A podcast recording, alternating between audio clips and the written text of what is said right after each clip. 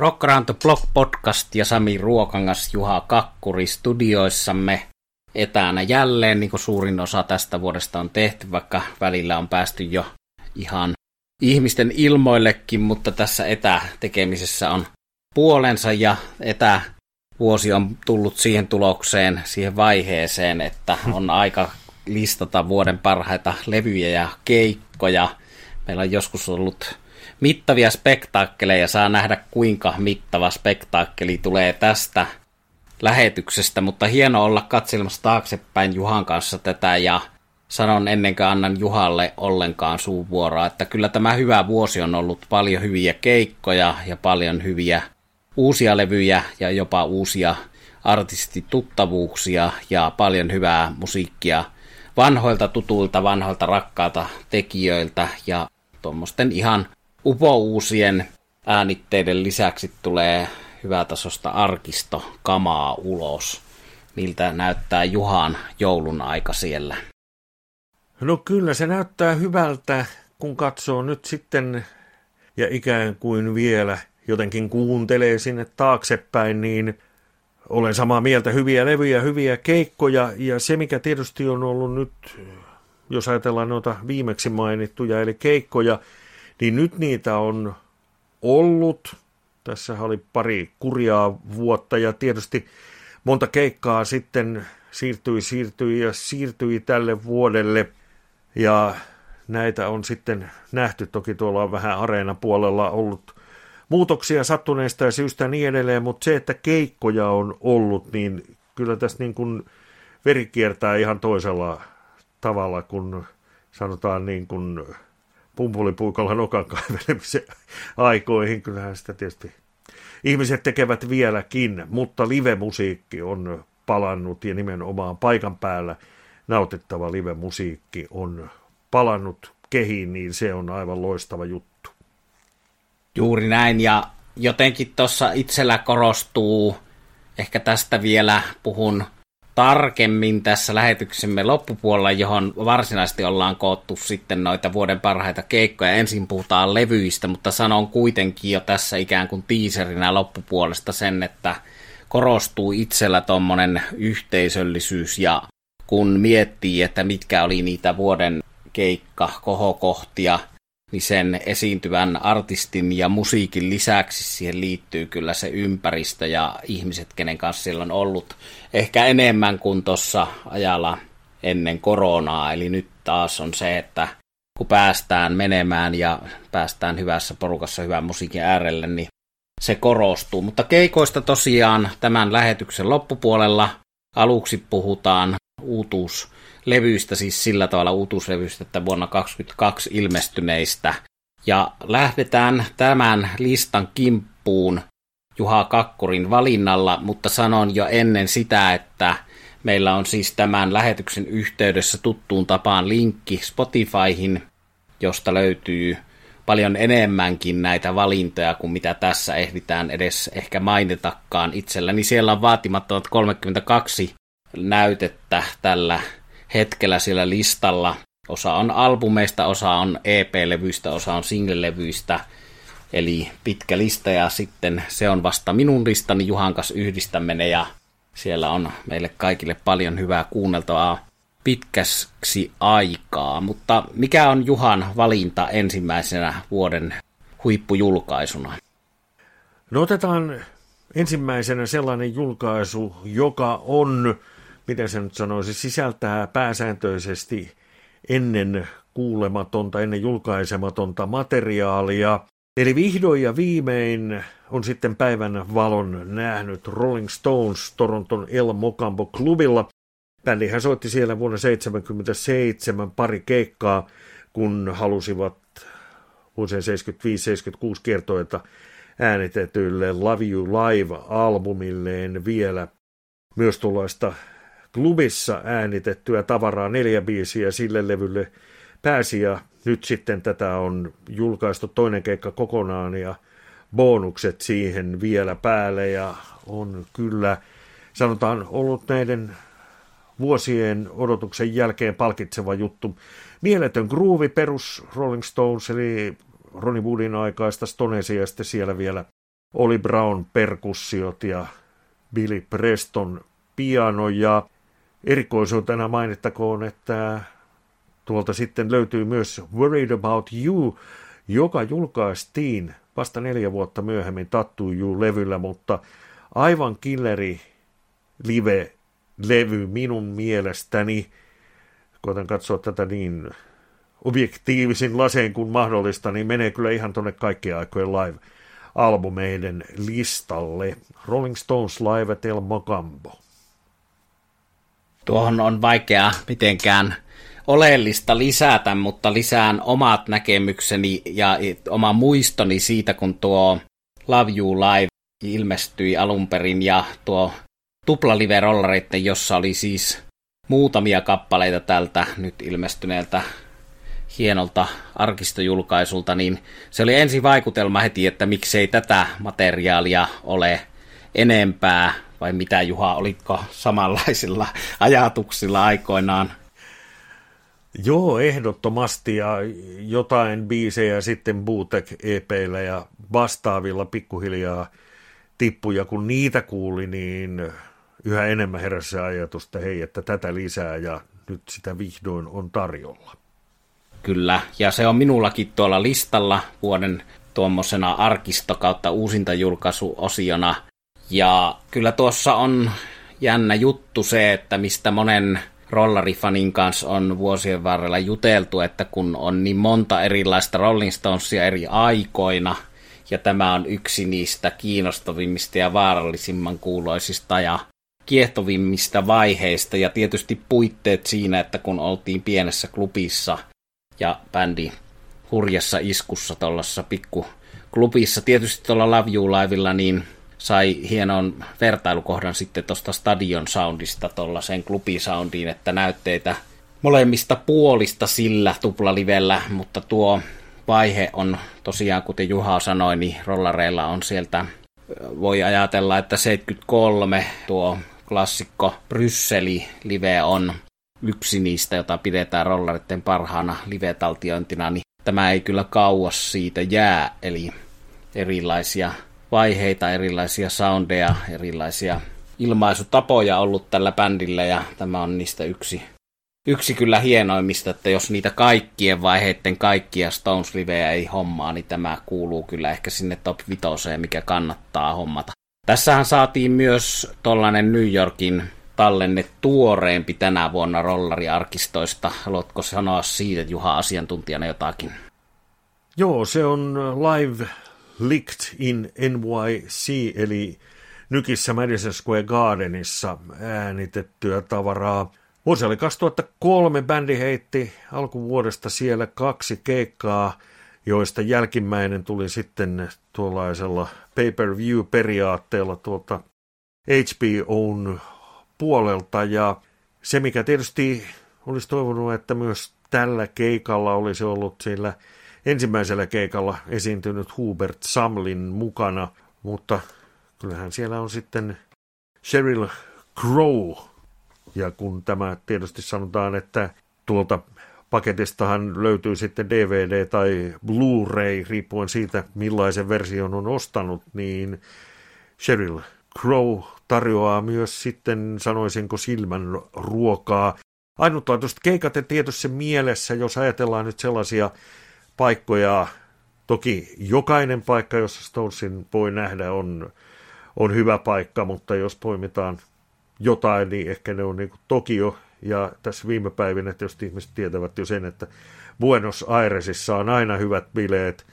Lonto on Rolling Stonesin kotikaupunki, mutta sitten tuo tietyssä mielessä niin kuin maailman omalla lailla keskipiste New York – Madison Square Garden siellä keskellä Manhattania, niin siinä on aina oma sähkönsä ja hyvä levy on tuokin.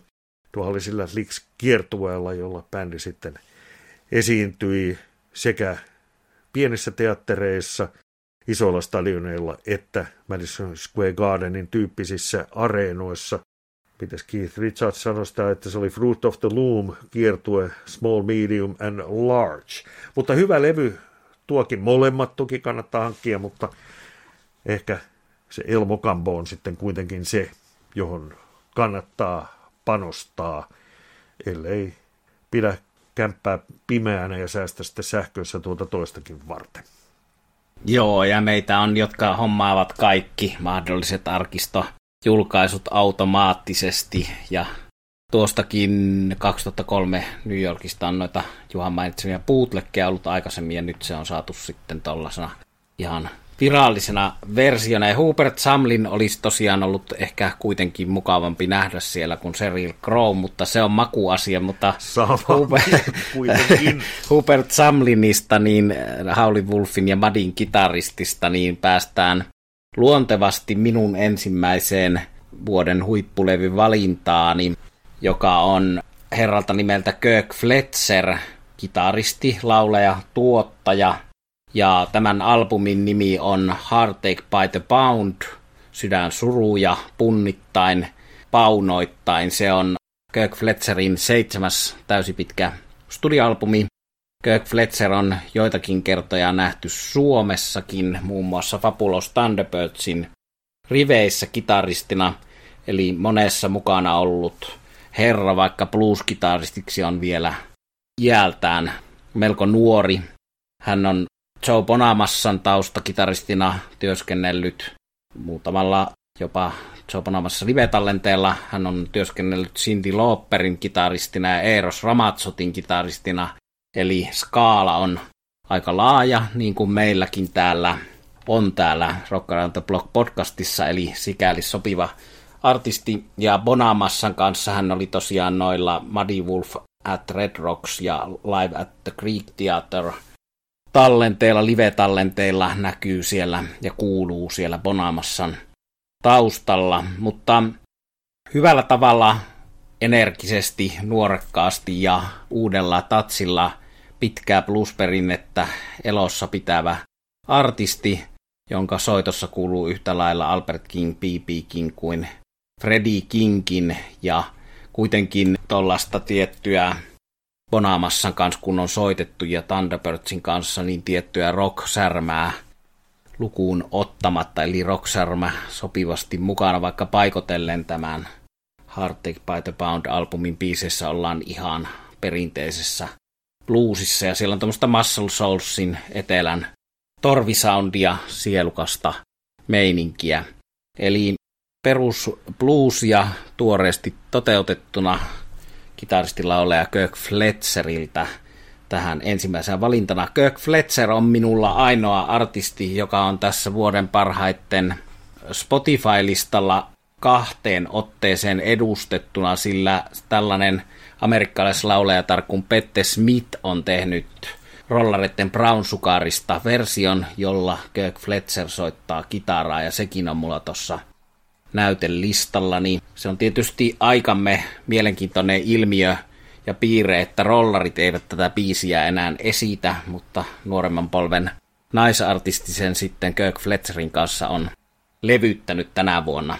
Sitä emme ehkä sen poliittista korrektiutta ryhdy enempää nyt tässä enää puimaan, siitä on puhuttu aikaisemminkin, mutta tietyllä tavalla arvostan tuota Pette Smithin valintaa tulkita rollareita. Uskon, että tämä cover-valinta liittyy siihen, että rollarit on sitä jättänyt poliittisesta korrektiudesta soittamatta enää.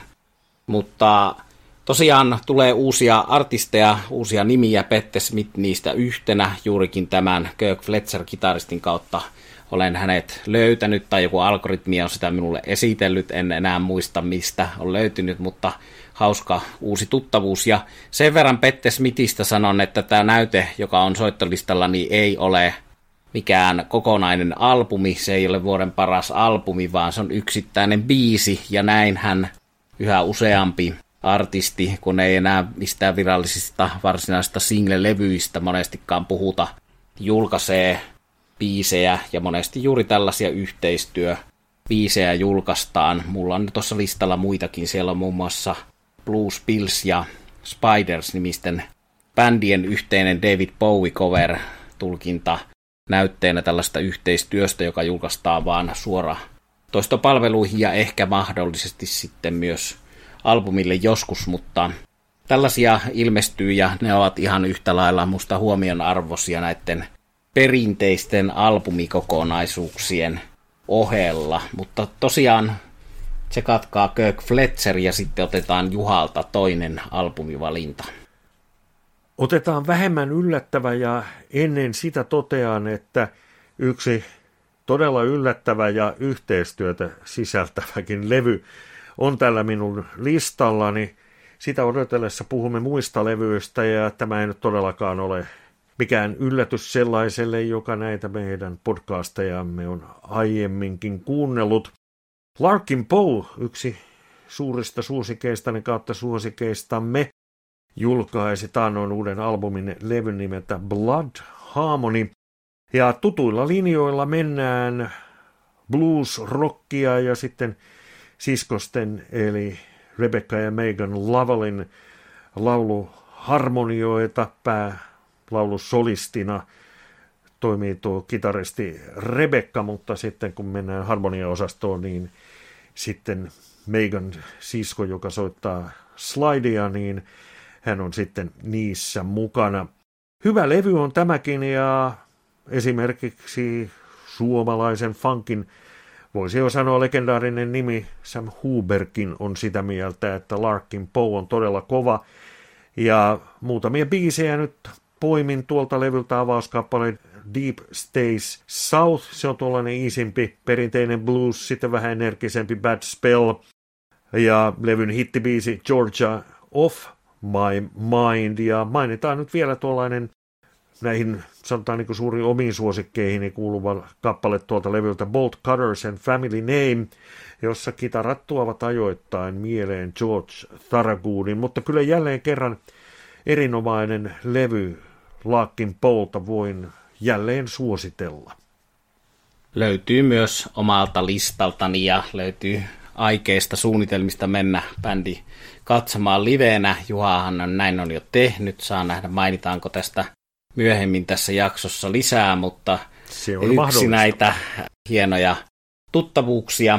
Ja tosiaan mulla heti tuossa listani kakkospaikalla ja listani ykköspaikalla on ruotsalaisbändi Hellacopters, jonka huhtikuussa ilmestynyt Eyes of Oblivion on yksi näistä albumeista, jonka koen tarpeelliseksi esitellä oikein pikkusen tarkemmin kuin kaikki nuo yli 30 muuta. Eli tässä on nyt sellainen logiikka itselläni, että jätän esittelemättä jotakin levyjä, jotka on näissä podcasteissa aikaisemmin tämän vuoden aikana jo puitu perusteellisemmin, vaikka ne tuossa listalla olisivatkin, niin osasta ei nyt enää puhuta siitä syystä.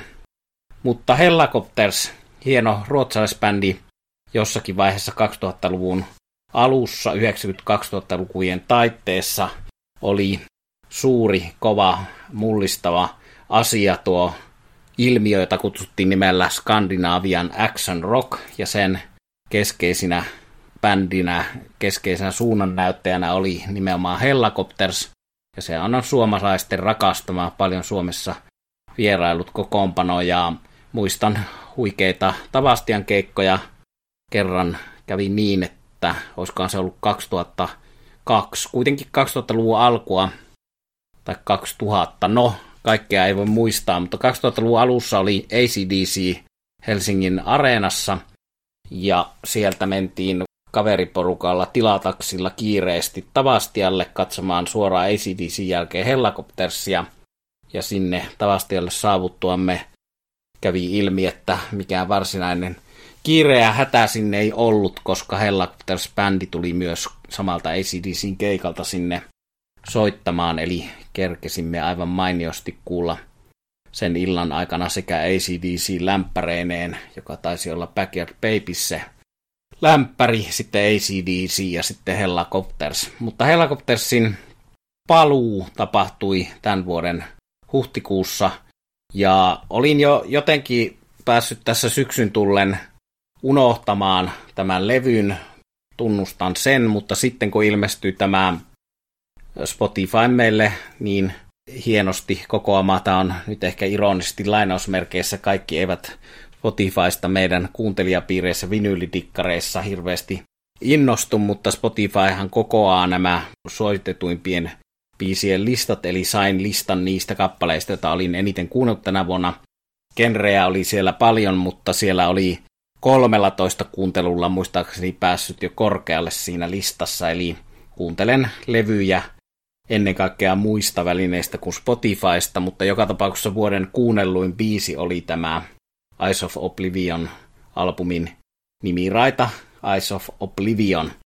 Ja tuo Skandinavian action rock kuvastaa aika hyvin tätä paljon eri rockin historiasta, historiallisista genreistä ammentavaa Hellacoptersin tyyliä.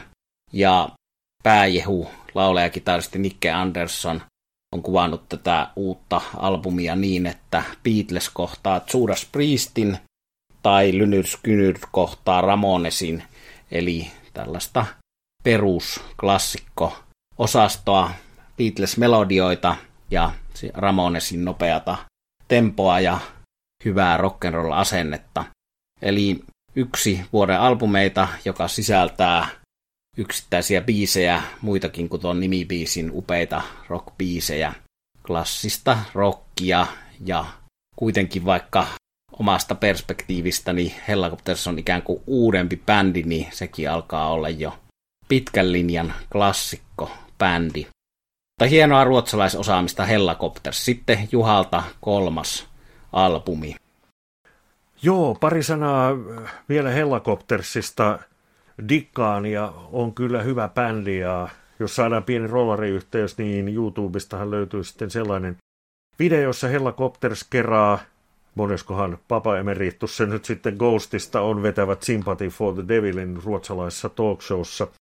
Sellainen juttu tuli vielä mieleeni, ennen kuin mennään tähän seuraavaan levyyn, ja mainitsit nuo vinyylit, niin uskonpa, että meidän kuuntelijoissammekin on aika paljon näitä Spotifyn käyttäjiä.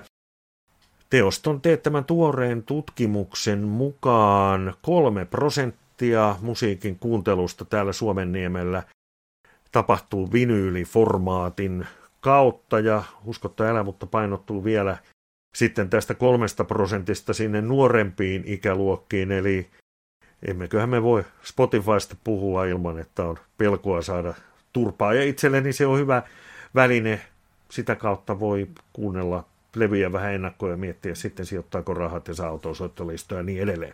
Mutta mennään sitten siihen seuraavaan vanhoja biisejä uudessa paketissa. Samana päivänä, kun ilmestyi tuo Larkin Bone Blood Harmony tuossa muutama viikko sitten, niin Pomo julkaisi Soul Cover-levyn Only the Strong Survive, ja ilmeisesti keväällä on tulossa vielä kakkososa tähän. Kysymyksessä on Bruce Springsteenin 21. studioalbumi, ja kun moni on miettinyt, että miten se nyt tällaisen on tässä sitten levyttänyt, niin tämä on levytetty itse asiassa jo pari vuotta sitten, silloin kun levytettiin tuo viimeisin E Street Band-levy ja Bruce Springsteenin omia biisejä sisältävä levy Letter to You, niin niiden sessioiden jatkoksi 2020 hän oli nimenomaan sitä korona-aikaa, niin silloin tuottaja Ron Aiellon kanssa tehtiin tämä soul-levy. Aiello soittaa kaikki muut soittimet, paitsi pianot ja kitarat, jotka soittaa Bruce Springsteen itse ja sitten puhaltimissa E Street Horns. Ja täytyy mainita vielä soul-legenda Sam Moore, eli puolikas soul-duosta Sam and Dave on mukana kahdella kappaleella. Dobie Crane, Commodoresin, Four Topsin, Temppareiden, Jimmy Ruffinin ja monen muun kappaleita tuolta levyltä löytyy. Osa vanhoja tuttuja, kuten esimerkiksi tuo Commodoresin kasari, tai sen 80-luvulla se on julkaistu, mutta jos sanon kasariklassikoksi, niin se antaa ehkä biisistä vähän väärän kuvan. Ja sitten on esimerkiksi What Becomes of the Broken Hearted ja niin edelleen. Ja tuosta Night Shiftistä hän on monisten puhunut, että kumpi nyt on parempi Brusen versio vaiko se alkuperäinen. No tietysti tällaisen levyn ja näin vahvasti biisin tekijänä tutuksi ja tunnetuksi tulee Springsteenin kohdalla tietysti tuota pohdintaa käy, mutta tosiaan tämä ei ole ihan tuore äänitys, vaan parin vuoden takaista ja itse kun olen tuota sitten kuunnellut kotiaskareiden vauhdittajana, niin hyvä levyhän se on. Tarvitseeko aina niin syvällisesti miettiä?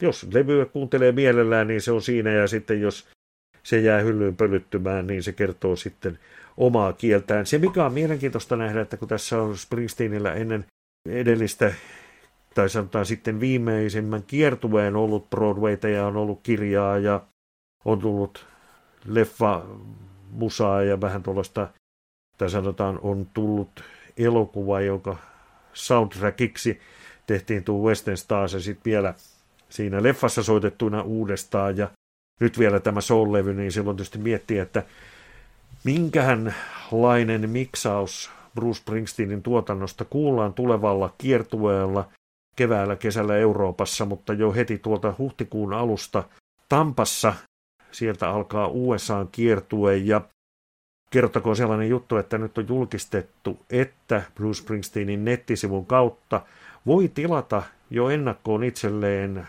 koko kiertueen. Vaihtoehtoina ovat sitten CD tai sitten voi niitä latailla sinne omalle pietsikalleen tai mistä biisejä sitten kuunteleekaan. Eli Bruce Springsteen, Only the Strong Survive. Kuunnellaan sitä ja nautitaan elämästä.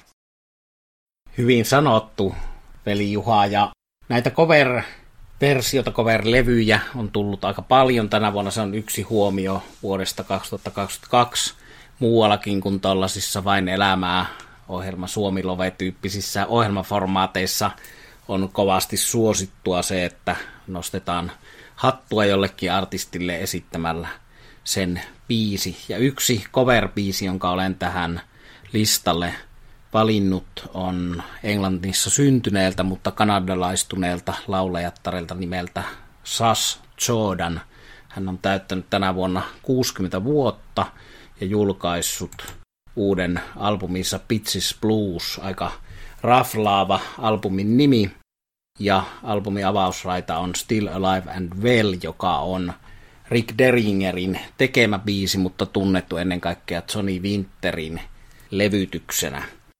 Päästään Johnny Winteriin kohta tarkemmin, mutta tähän Just Jordaniin liittyy myös vuoden 2022 suru-uutisiin kuulunut Taylor Hawkins, eli Foo Fighters-bändin rumpalin menehtyminen. Ja miten sitten tähän kaikkeen liittyy Taylor Hawkins, eli Taylor Hawkins ennen Foo Fighters aikaansa oli Josh Jordanin rumpali, ja tämä yhteistyö on jatkunut vielä sitten, kun Foo Fighters jo oli olemassa, eli lauleja Sash Jordan ja Foo Fighters ja Dave Grohl ja Taylor Hawkins ovat tehneet yhteistyötä. Ja albumi, jolla Taylor Hawkins ehti olla mukana ennen menehtymistään, on nyt yksi näistä minun vuoden albumeista, eli Edgar Winterin albumi Brother Johnny. Ja sillä levyllä Edgar Winter, kuten nimi kertoo, niin huhtikuussa 15. huhtikuuta ilmestyneellä Brother Johnny-albumilla tulkitsee veljensä tunnetuksi tekemiä biisejä.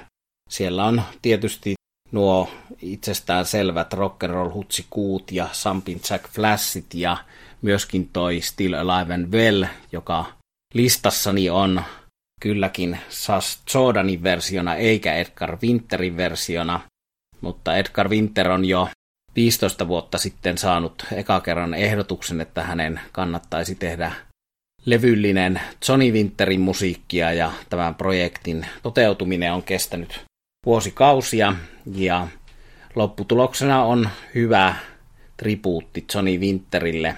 Ja Edgar Winter on ollut itsellekin aina jotenkin kiinnostava artisti. Olen hänet muutaman kerran nähnyt liveenä. Yhdellä kerralla oli yhteinen projekti Steve Lukatterin Toto-kitaristin kanssa ja sekin oli hyvä, hyvä liveenä, mutta Edgar Winter kiinnostava artisti noista Winterin veljeksistä. Ja tämä on nyt hyvin tällainen tyypillinen tribuuttialbumi, nykytribuuttialbumi siinä mielessä, että Edgar Winter on tälle albumille kerännyt aikamoisen litanian tunnettuja muusikoita, eli Joe Bonamassa jälleen, Doyle Bramhall 2, Robin Ford, Billy Gibbons, Warren Haynes, jo mainittu Steve Lukather, Derek Trucks, Joe Walls, Ringo Starr ja nyt tämä näytteeksi valitsemani kappale Stranger, joka on tollainen pallaadi, vaikka tällä levyllä on paljon tuollaista nopeata kitaratemposta bluesrockia, niin valitsin tarkoituksella Strangerin, joka on Michael McDonaldin laulama palladi, jossa kitaraa soittaa Joe Walsh ja rumpuja Ringo Starr. Eli aikamoinen tähtikokoonpano Edgar Winterin rinnalla siinä asialla. Ja täytyy sanoa, että tällä kertaa tuommoinen tähti katras toimii. Näitä esimerkkejä on aina silloin tällöin. Tulee mieleen joku esimerkiksi George Harrisonin levyt, jossa on soittanut samalla biisillä Clapton ja Elton John ja Phil Collins ja milloin ketäkin, niin tässä tapauksessa se, että biisillä laulaa Michael McDonald ja on koskettimissa Edgar Winter ja rummuissa Ringo ja kitarassa Joe Walsh, niin toimii aivan mainiosti. Eli kunniaosoitus veljelle Edgar Winteriltä yksi minusta vuoden huomioarvoisia levyjä. Kyllä ehdottomasti ja aina kun kuulee sanan winter, jos sillä ei tarkoiteta Suomen sydän talvea, vaan joko Stonesin samanimistä biisiä tai ennen kaikkea näitä Winterin veljeksiä, niin joku sellainen ylimääräinen lämpö sydämeen tulee. Johnny Winterin näin useammankin kerran livenä Edgaria en valitettavasti ole vielä nähnyt, mutta ehkäpä joku päivä sekin vielä koittaa ja tuo on kyllä hieno tribuutti veljelle. No sitten seuraavaa levyä, ja jos tuossa ennen Larkkinpouta lupaili, että tulee ylläri, niin enpä nyt itsekään uskonut, että tällainen levy joskus listalle tulee tai edes hankin tällaista levyä, mutta eiköhän tässä matkan varrella sitten syyt selviä. Levy on nimeltään The Boys from Fairy Day, ja esittäjinä ovat Jimmy Lee ja Jerry Lee. No, keitä he ovat? Jerry Lee on helpompi arvata Jerry Lee Lewis, ja Jimmy Lee on sitten hänen serkunsa tuo kuulu amerikkalainen saarnamies Jimmy Swaggart. Enkä tosiaan koskaan uskonut, että minulla Jimmy Recordsin levyjä suluissa CD koskaan on. Saatika sitten, että tilailee levyjä amerikkalaisen saarnaajan nettisivulta. Mutta kun kysymyksessä on Jerry Lee Lewisin tänä vuonna menehtyneen legendan, josta sanotte, että, tai josta käytettiin nimeä The Last Man Standing, koska hän oli viimeinen elossa ollut näistä Sun Recordsin suurista tähdistä, Elvis Carl Perkins, Johnny Cash, ja siihen voi sitten muutaman muunkin, muun muassa Roy Orbisonin laskea lisäksi, niin täytyyhän nyt tämä sitten tämä viimeinen levy, jota joko saa sieltä Spagartin nettisivulta tai sitten Diskoksista eBaystä, jos sen haluaa. Hengellisiä lauluja nämä ovat ja Amerikkaa ja syvää etelää vanhat miehet vetävät fiiliksellä. Tässä voi nyt sitten erilaisia asioita tätä kuunnellessa miettiä ja, ja onko tämä nyt sitten siinä mielessä niin kuin vuoden levyjä, kun esimerkiksi tuo Edgar Winterin tribuutti veljelleen, niin ei ehkä ole, mutta omanlaisensa fiilis. Ja olen näistä, jos tämä nyt sitten sinne gospel-sateenvarjon alle menee, niin olen niistä vähän samaa mieltä kuin mistä tahansa biiseistä ja levyistä, jotka aina sitten jollain lailla jotain omaa maailmaansa heijastelevat, että jos biisin sanat koskettavat ja niissä on joku sanoma, joka on itselle läheinen, niin sehän on hieno juttu, mutta toisaalta sitten kyllähän rakkauslaulujakin kuuntelevat sellaiset ihmiset, joilla on sellaisia omakohtaisia kokemuksia, että ikuista rakkausta ei voi, tai rakkautta ylipäätään ei voi olla olemassakaan. Joten tällainen nosto nyt sitten, tähän olen tätä jonkin verran kuunnellut painottanut nyt kuitenkin Jerry Lee Lewisin tapauksessa sinne vanhempaan tuotantoon, mutta tuollainenkin levy nyt löytyy hyllystä ja, ja edellä mainittuista väylistä sitä voi sitten hankkia itselleen Amerikkaa, etelää, sellaista USAn syvää etelää. Fiiliksellä vetää kaverit, heillä on yhteisiä biisejä ja sitten sellaisia, joissa toinen edellä mainituista on laulusolistina. Tunnetta ja fiilistä levystä ei puutu se vielä tuollaisena sitten ikään kuin peukun nostona tähän loppuun vielä. Hyvä Juha, ja on hyvä tosiaan nostaa levyjä esille ja on hyvä ottaa nämä meidän listat tällaisena nostolistoina ja varsinkin tässä lähetyksessä käsittely, eli kysymys ei ole välttämättä mistään täydellisistä levyistä, eikä tässä ole kysymys varsinaisesti kilpailusta, eli tämä on tällainen taiteen laji kuitenkin, tämä musiikki, että näitäkin eri genrejen levyjä, blues-levyjä, Kirk Fletcheria on johonkin Venomiin, Venom Inkkiin, joka mulla on tuolla listalla, niin aika vaikea suoraan verrata, mutta pysytään kuitenkin tässä perusasiassa, eli meillä ei nyt mitään jatslevyjä varsinaisesti ole tässä, eikä mitään kauheasti tuota, genren ohi hyppäävää tavaraa tällä kertaa, vaan tämä on kuitenkin tätä blues, rock, classic rock sateenvarjo alle hyvinkin mahtuvaa asiaa, ja pelkästään siitäkin mulla tuli tosiaan 32 biisiä tosta listasta, eli paljon on hyvää ilmestynyt. Ja vaikka tuossa alussa sanottiin niin, että tässä lähetyksen lopussa tulee livekeikoista, niin mä luulen kyllä, että se on jatko-osa, jakso, eli kuunnelkaa tämän vuoden parhaat ohjelman osa kaksi kuullaksenne niitä live keikkajuttuja, koska nyt meillä on jo tässä 40 minuuttia kasassa ja kaikkia levyjä ei ole käsitelty, eli otetaan jatko-osa, johon tulee niitä keikka-asioita, mutta voitte toki rakkaat ystävät kuunnella putkeen nämä molemmat jaksot, se on useinkin tapana kuulemma tehdä näin.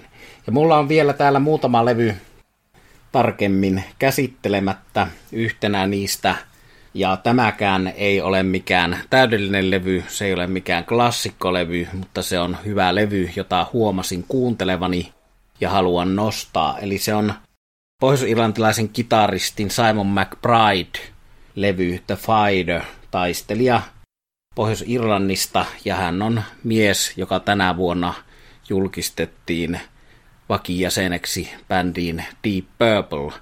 Eli Deep Purple-kitaristeja on historiassa ollut muutama Ritchie Blackmore, Tommy Bowlin, Steve Moss ja nyt Simon McBride. Eli kun ajattelee pitkää Deep Purple-historiaa, niin yllättävän vähän kitaristeja, kaikki hyviä kitaristeja, ja kaikissa on jotakin samaa, varsinkin siinä, että nämä Blackmoren jälkeiset kitaristit ovat olleet jatsiin kallellaan, juuri kun sanoin, että täällä ei ole jatslevyjä, mutta täällä on classic rock hatun alla jatsiin kallellaan olevia muusikoita, niin siinä missä Blackmore oli kallellaan klassiseen musiikkiin, ja vanhaan musiikkiin, jota hän nykyisen vaimonsa ja bändinsä kanssa esittää Purplen jälkeen, niin Simon McBridekin on hyvin laaja-alainen muusikko, mikä on hieno asia. Tämä Fider-albumi on paikotellen tuollaista Toto stadion rockia, se on paikotellen hard rockia, se on paikotellen blues rockia, jossa kuuluu Rory Gallagher. Se ei ole mikään ihme, kun on kysymys irlantilaisesta kitaristilaulajasta. Siinä kuuluu paikotellen Gary Moore, mutta enemmän ehkä näistä edeltäjistä Rory Gallagher, ja siinä kuuluu tollanen Steve Lukatterin tyylinen monipuolinen fuusio, soitto.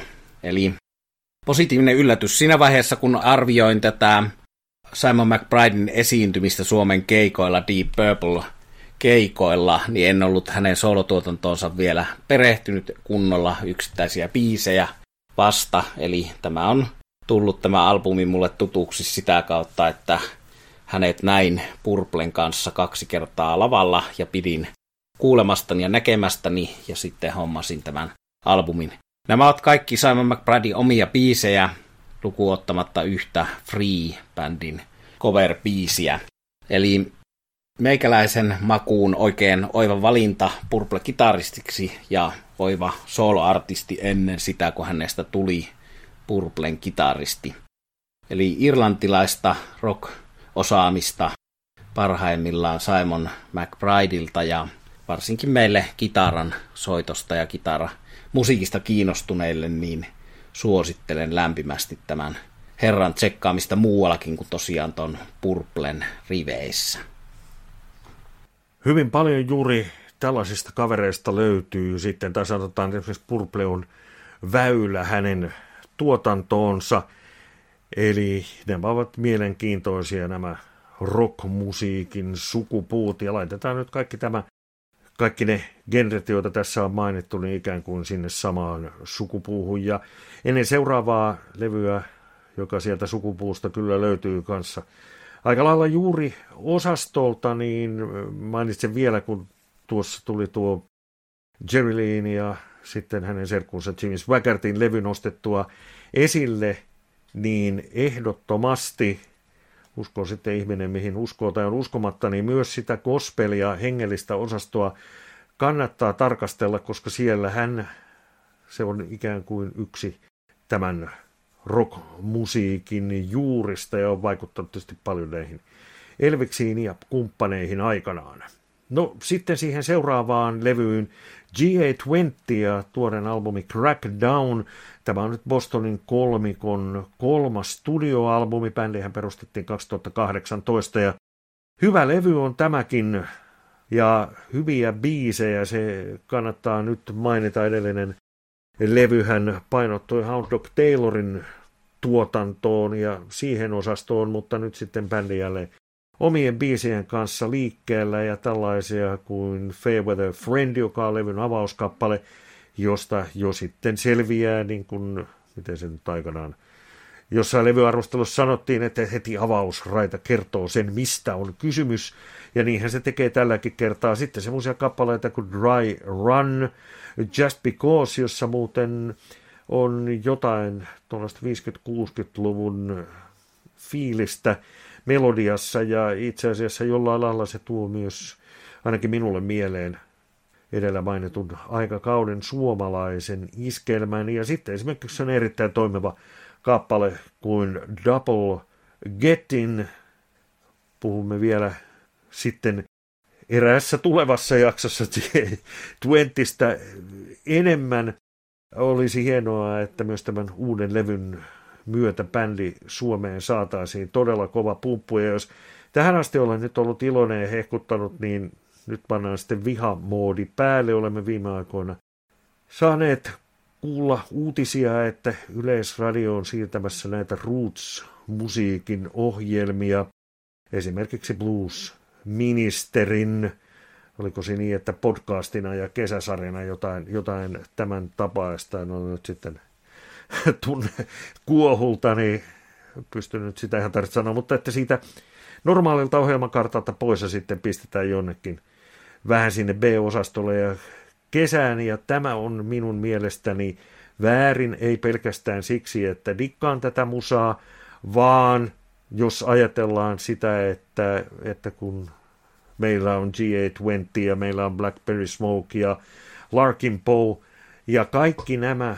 edellä mainitut ja Samantha Fish, joka vieraili taannoin Suomessa, kaikki nämä edellä mainitut kasvattavat suosiotaan ja myös hyvin nuorta väkeä on näillä keikoilla nähnyt. Ja pitäähän muuten muistaa, että aikanaan kun blues rantautui silloin rollareiden ja kumppaneiden aikaa Englantiin, niin sehän oli tuollaista aika pitkälti itse asiassa niin kuin yliopisto-opiskelijoiden musaa ja sen aikaista hipsteröintiä, ja tätä on myöskin havaittavissa tänä päivänä, joten ei pelkästään vanhojen musadikkareiden näkökulmasta, vaan muustakin näkökulmasta ehdottomasti nämä Roots-ohjelmat takaisin sinne varsinaiseen ohjelmakarttaan, eikä haittaisi kyllä yhtään se, että jos niitä tulisi vielä sinne vaikka jokunen lisääkin.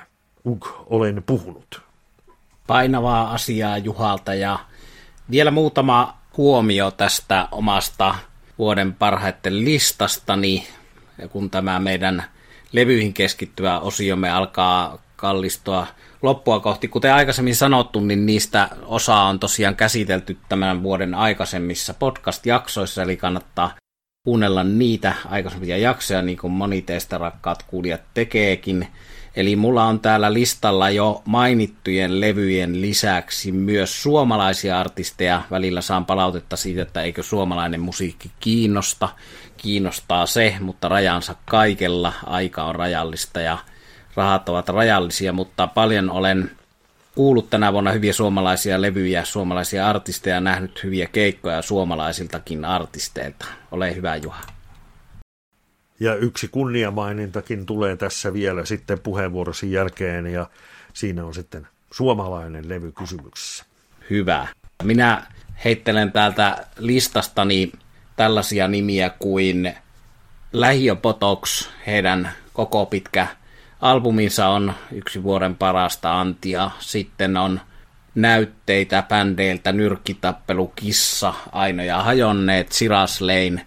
Osa näistä julkaissut kokonaisia albumeita osaavasta lyhyempää materiaalia, mutta kuten sanottu aikaisemmin, niin se on nykyajan malli.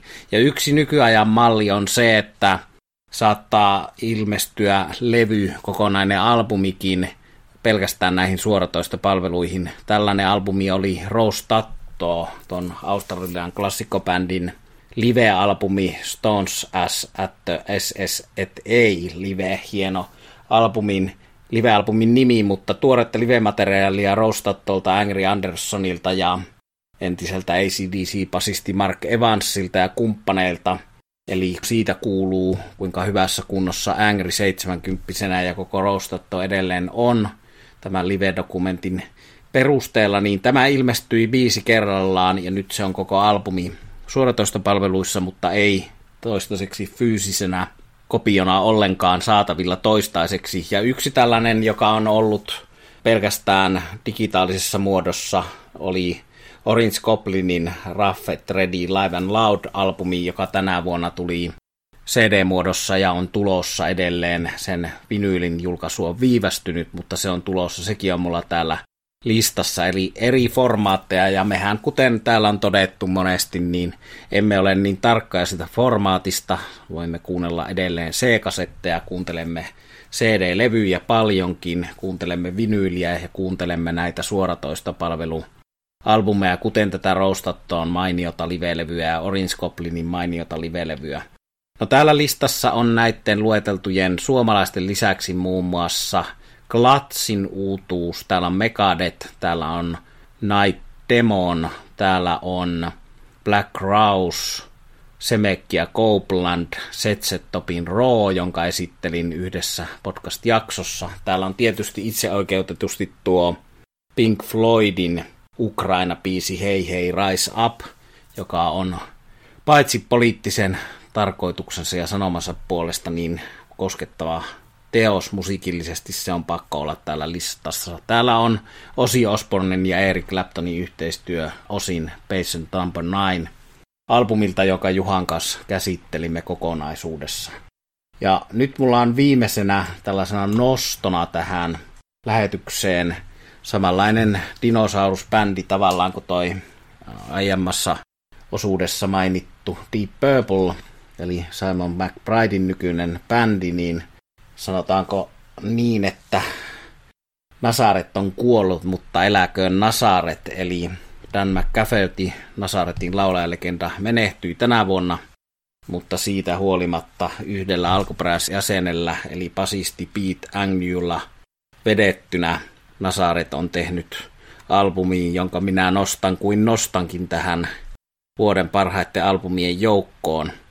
Sen verran hyvin on onnistut tässä tempussa, että koko miehistö yhtä herraa lukuun ottamatta, basistia lukuun ottamatta vaihtuu. Ja kun tarkastelee, kuka tätä musiikkia nykyään tekee, niin täällä on biisin tekijänä kitaristi Jimmy Morrison ja yhtä lailla paljon biisejä tehneenä rumpali Lee Agnew, eli tuon alkuperäisjäsen Pete Agnewn poika rummuissa. Eli tässä on myös tämmöinen sukupolven vaihdos ollut jo useita kymmeniä vuosia siitä, kun tämä poika liittyi rumpaliksi, mutta toisin kuin monessa muussa bändissä tehdään monessa bändissä porukalla biisejä tässä Nasaretissa näköjään homma menee niin, että jokainen herra tekee yksin kokonaisia biisejä. Pääbiisin tekijänä tosiaan tuo alkuperäisjäsenen poika Rumpali Lee ja kitaristi Jimmy Morrison ja nykyinen laulaja Carl Sentans eli laulaja, jonka Dan McCafferty valitsi seuraajakseen siinä vaiheessa, kun hänen keuhkoahtauma esti laulamisen, valitsi Carl Sentanssin, joka oli aiemmin tunnettu myös Don Airy bändin ansiokkaana vokaalistina, niin Carl Sentaskin on tehnyt tänne muutaman biisin. Eli hyvin on saatu sukupolvi vaihdettua Nasaretissa ja tästä asiasta voi olla monta mieltä. Näistähän puhutaan, että jatkuuko KIS pitkään sen jälkeen, kun KIS on lopettanut, niin jossakin muodossa. Mutta täällä tosiaan on vielä alkuperäispasisti. Hänkin on yhden biisin tehnyt, jonka hän itse laulaa. Se on hieno tällainen Tom Waits-tyyppinen tunnelmallinen, hämyinen päätösraita. Mutta annetaan mahdollisuus uudelle kokoonpanolle. Tässä tapauksessa pidän tästä kovastikin ja pidin jo edellisestä, jossa siinä jo lauloi tämä Carl Sentans. Ja näin näissä hommissa saattaa käydä, että uudetkin kokoonpanot tekevät hyvää musiikkia, sitä pitkää historiaa kuitenkin sopivasti kunnioittain ja sitä tyylilajia uudistaen. Eli tässä on kaikki perusnasaret elementit, tollaset bluespohjaiset riffit ja hyvät melko yksinkertaiset, simppelit melodiat tallella, eli perusainekset, mutta samalla tämä voisi olla jonkun uuden bändin uusi albumi, jonka nimi ei olisi Nasaret, vaan se olisi täysin uusi bändi, että jänniä yhdistelmiä, jänniä juttuja, mutta tällä kertaa on onnistuttu uudistumisessa. Ja ehkä kaikkein esimerkki tuollaista muuttuneesta kokoonpanosta ja uudistumisesta on tietysti Fleetwood Mac, eli se oli sitä bluesrockia ensin ja sitten AOR ja menestysbiisejä. Ainutlaatuinen tarina se, mutta se tuli mieleen siinä, että uudistuneisiinkin kokoonpanoihin kannattaa suhtautua avoimiin mielin. Ja otetaan tähän nyt vielä sitten se kunniamaininta nostoja suomalaista. Eli kaveri on nimeltään Juho Pitkänen, tekee omaa musiikkia nimellä Kihara. Häneltä on ilmestynyt nyt toinen albumi Reaching for the Light. Ja moni hurrikanes dikkari esimerkiksi on nähnyt Juho Pitkäsen soittamassa Remun kanssa ja hän on paljon tehnyt kaikenlaisia juttuja ja nyt sitten tosiaan pari omaa levyä, joista tämä Reaching for the Light ilmestyi ihan hiljattain. Juho Pitkänen, eli siis Kihara, nimi tulee muuten tasantaa, että kun näkee levyn kannen tai tietää minkä näköinen kaveri hän on, niin tietää sitten mistä tuo nimi on tullut. Neil Young, Jimi Hendrix, suuria esikuvia ja Hyvin sujuu laulu, hyvin sujuu soittoja, hyviä biisejä, kannattaa tutustua. Levyn on tuottanut ja yhtenä basisteista vaikuttaa Hannu Sormunen. Hänen nimensä kannattaa googlata, niin huomaa, että mitä kaikkea mies on suomalaisessa musiikissa tehnyt ja aika paljon erilaisia pikkukeikosta isompiin sitten herrat Kihara, Juho Pitkänen ja Hannu Sormunen ovat yhdessä soittaneet. Mutta tosiaan kunnia mainita ja suosittelen tutustumista uunituoreen levy suomalaista, kotimaista, Reaching for the Light ja Kihara. Minun kunniamainintani puolestaan menee amerikkalaiselle artistille nimeltä Dana Fuchs, eli kirjoitetaan tuo sukunimi F-U-C-H-S. Hän on käynyt useita kertoja Suomessa erilaisissa blues festareilla esiintymässä muun muassa Järvenpään puista bluesissa tietysti ja Dana Fuchsin Borrowed Time on yksi näistä, joka nousi tänä vuonna. Häntä aikanaan verrattiin kenenkäs muuhun kuin Janis Jopliniin, mutta niistä vertailusta on aikaa ja Dana Fuchs on löytänyt oman sielukkaan blues soul tyylinsä vuosien varrella. Eli se täältä listasta yhtenä tuollaisena erikois mainintana, mutta muitakin vahvoja blues-tulkkeja, kuten Trudy Lin ja Semek ja Copeland täältä listaltani tosiaan löytyy. Mutta eiköhän nyt laiteta tämä levyjakso vähitellen purkkiin ja jatketaan seuraavassa jaksossa keikoista ja tosiaan toivon ja uskon, että löydätte paljon hyvää uutta kuunneltavaa noista meidän Spotify-listoista ja sellaisia tuttujenkin artistien, kuten tuon Nasaretin yllättäviä uutuusjuttuja.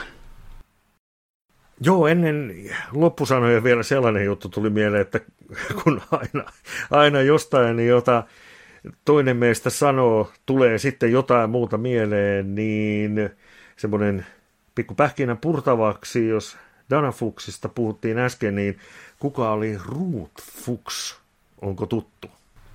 Ei, ei nyt ole kyllä, ei ole tuttu, okay. mutta, mutta mä sanon, sanon, sanon vielä, että kunnolla poukkoillaan asioissa edestakaisin, niin yhden asian, mikä tuli kun näin tuossa nyt on Spotify-listani, niin, niin ilmeinen rollariyhteys, että se on pakko tässä mainita tai jotakuta kuulijaa ärsyttää, eli tuo minun tänne listalle nostama Hellacopters-albumi Eyes of Oblivion, niin sen kannessahan on Keith Richards, eli tämä vielä rollariyhteyksistä, kun aina puhutaan, niin on pakko kertoa, että jos joku ei sitä levyn kautta ole nähnyt, siinä on klassikko 70-luvun Richards kannessa tässä levyssä. Eli ei ollut se Fuchs, Juha tuttu.